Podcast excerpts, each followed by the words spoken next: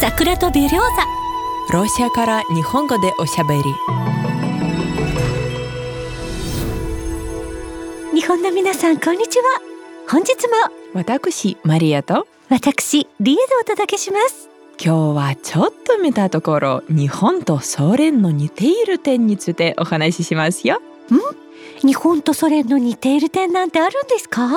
うんソ連と日本は基本的にあらゆる点で異なっていましたね。でもねいろいろな知っていくと似ている点もあるんですよ。うんそうなんですか。楽しみです。皆さん最後まで聞いてくださいね。それでは早速始めましょう。最初の似ている点は学校の制服です。そうでした。ソ連時代も学校の制服があったんでしたそうですよ。女の子は茶色のワンピースと黒いエプロン。行事の時は白いエプロンでした。男の子は濃いグレーのブレーザー帽子ズボンでした。なんとなく日本の制服と似ていますよ。日本の学校では制服だけではなくて髪型についても決まっているところが多いです。ソ連の学校はどうでしたか？信じられないかもしれないけどソ連でも同じでした。低学年の男の子は丸刈りにすることが多くて5年生からは前髪を残すことが許されました。女の子はもう大変だったですよ。髪の毛は結ばなければなりませんでした。でもポニテールでもダメで必ず2本の三つ編みにしなければなりませんでした。でも場合によっては1本の三つ編みが許されました。普段は髪の毛に黒のサテンリボン、行事の時は白リボンを結びました。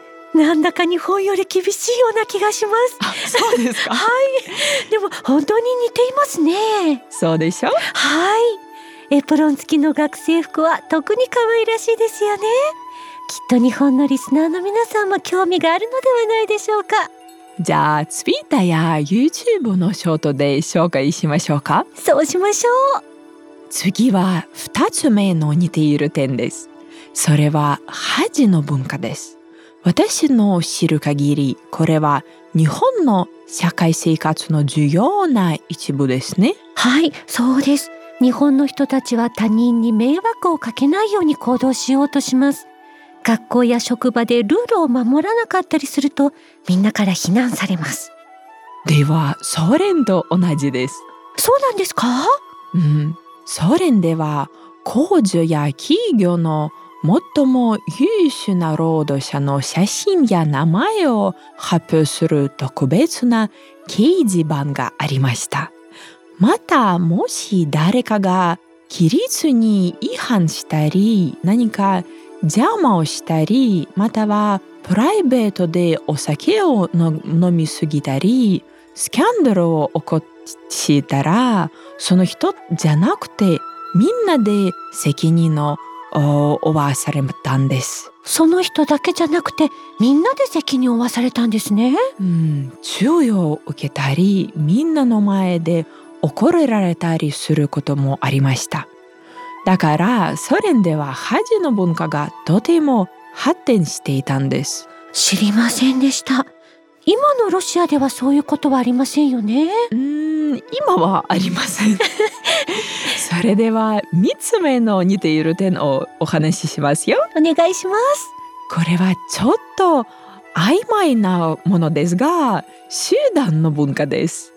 現代のロシアではアメリカと同じようにそれぞれが自分のために生きている個人主義の国ような気がします。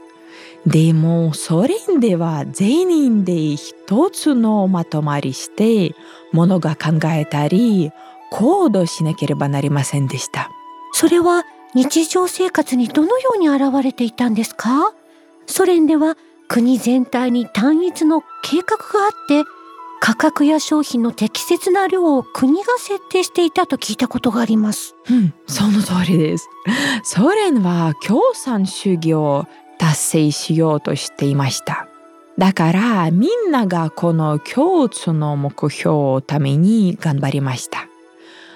これがどのぐらい賢明だったのかまたは正しいものだったのか判断するのは私ではありませんが。でもみんなが共通の幸福のために一緒に頑張っていました。戦後日本も国仙台で頑張っていましたね。そうですね。日本は戦後先進国に追いつけ追い越せで国民が一丸となって頑張りました。うんそうですね。4つ目の似ている点はちょっと馬鹿げているかもしれません 何でしょう？でも私は日本でお昼ご飯を食べようとするときにいつもいつもそれの思い出すんです。どういうことでしょう？行列です。ああなるほど。みんな同じ時間に昼休みを取るからランチタイムは混雑しますね。そうなんですよ。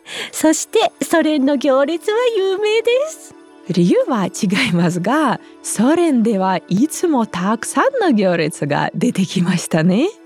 ソ連の人たちは物が風速していたので例えばソーセージやシュプローテなどを買うためにいつも行列に並ばなければなりませんでしたね。このシュプローテというのは小イワシ小さいイワシのオイル漬けです。私はロシアに来てから初めて食べました。あそうですか。はい。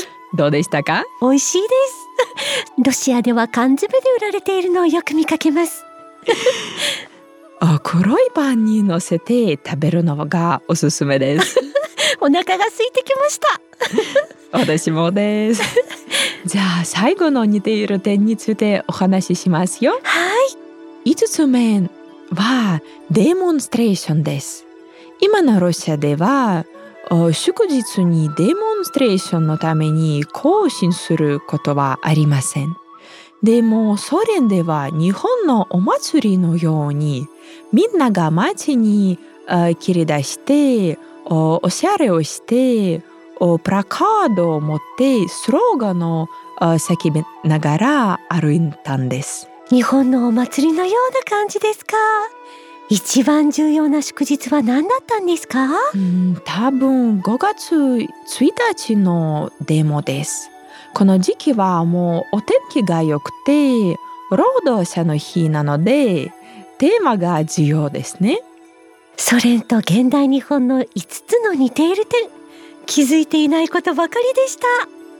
面白かったですか？はい面白かったです日本のリスナーの皆さんにもよく喜んでもらえたのかなじゃあ今日はこの辺で終わりましょうかそうですね皆さん最後までお聞きいただきありがとうございましたチャンネル登録お願いします YouTube や Twitter にコメントも書いてくださいねそれではまた次回の番組でお会いいたしましょう Всего вам доброго!